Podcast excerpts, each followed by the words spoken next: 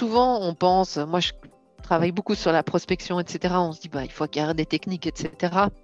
pour aller chercher des clients. Et puis on se rend compte que ça ne marche pas assez, assez bien. Eh bien, il y a un vrai sujet par rapport à ça, tu l'as dit, c'est effectivement les croyances qu'on peut avoir sur l'argent, c'est les croyances sur la réussite. Est-ce que j'ai le droit de réussir?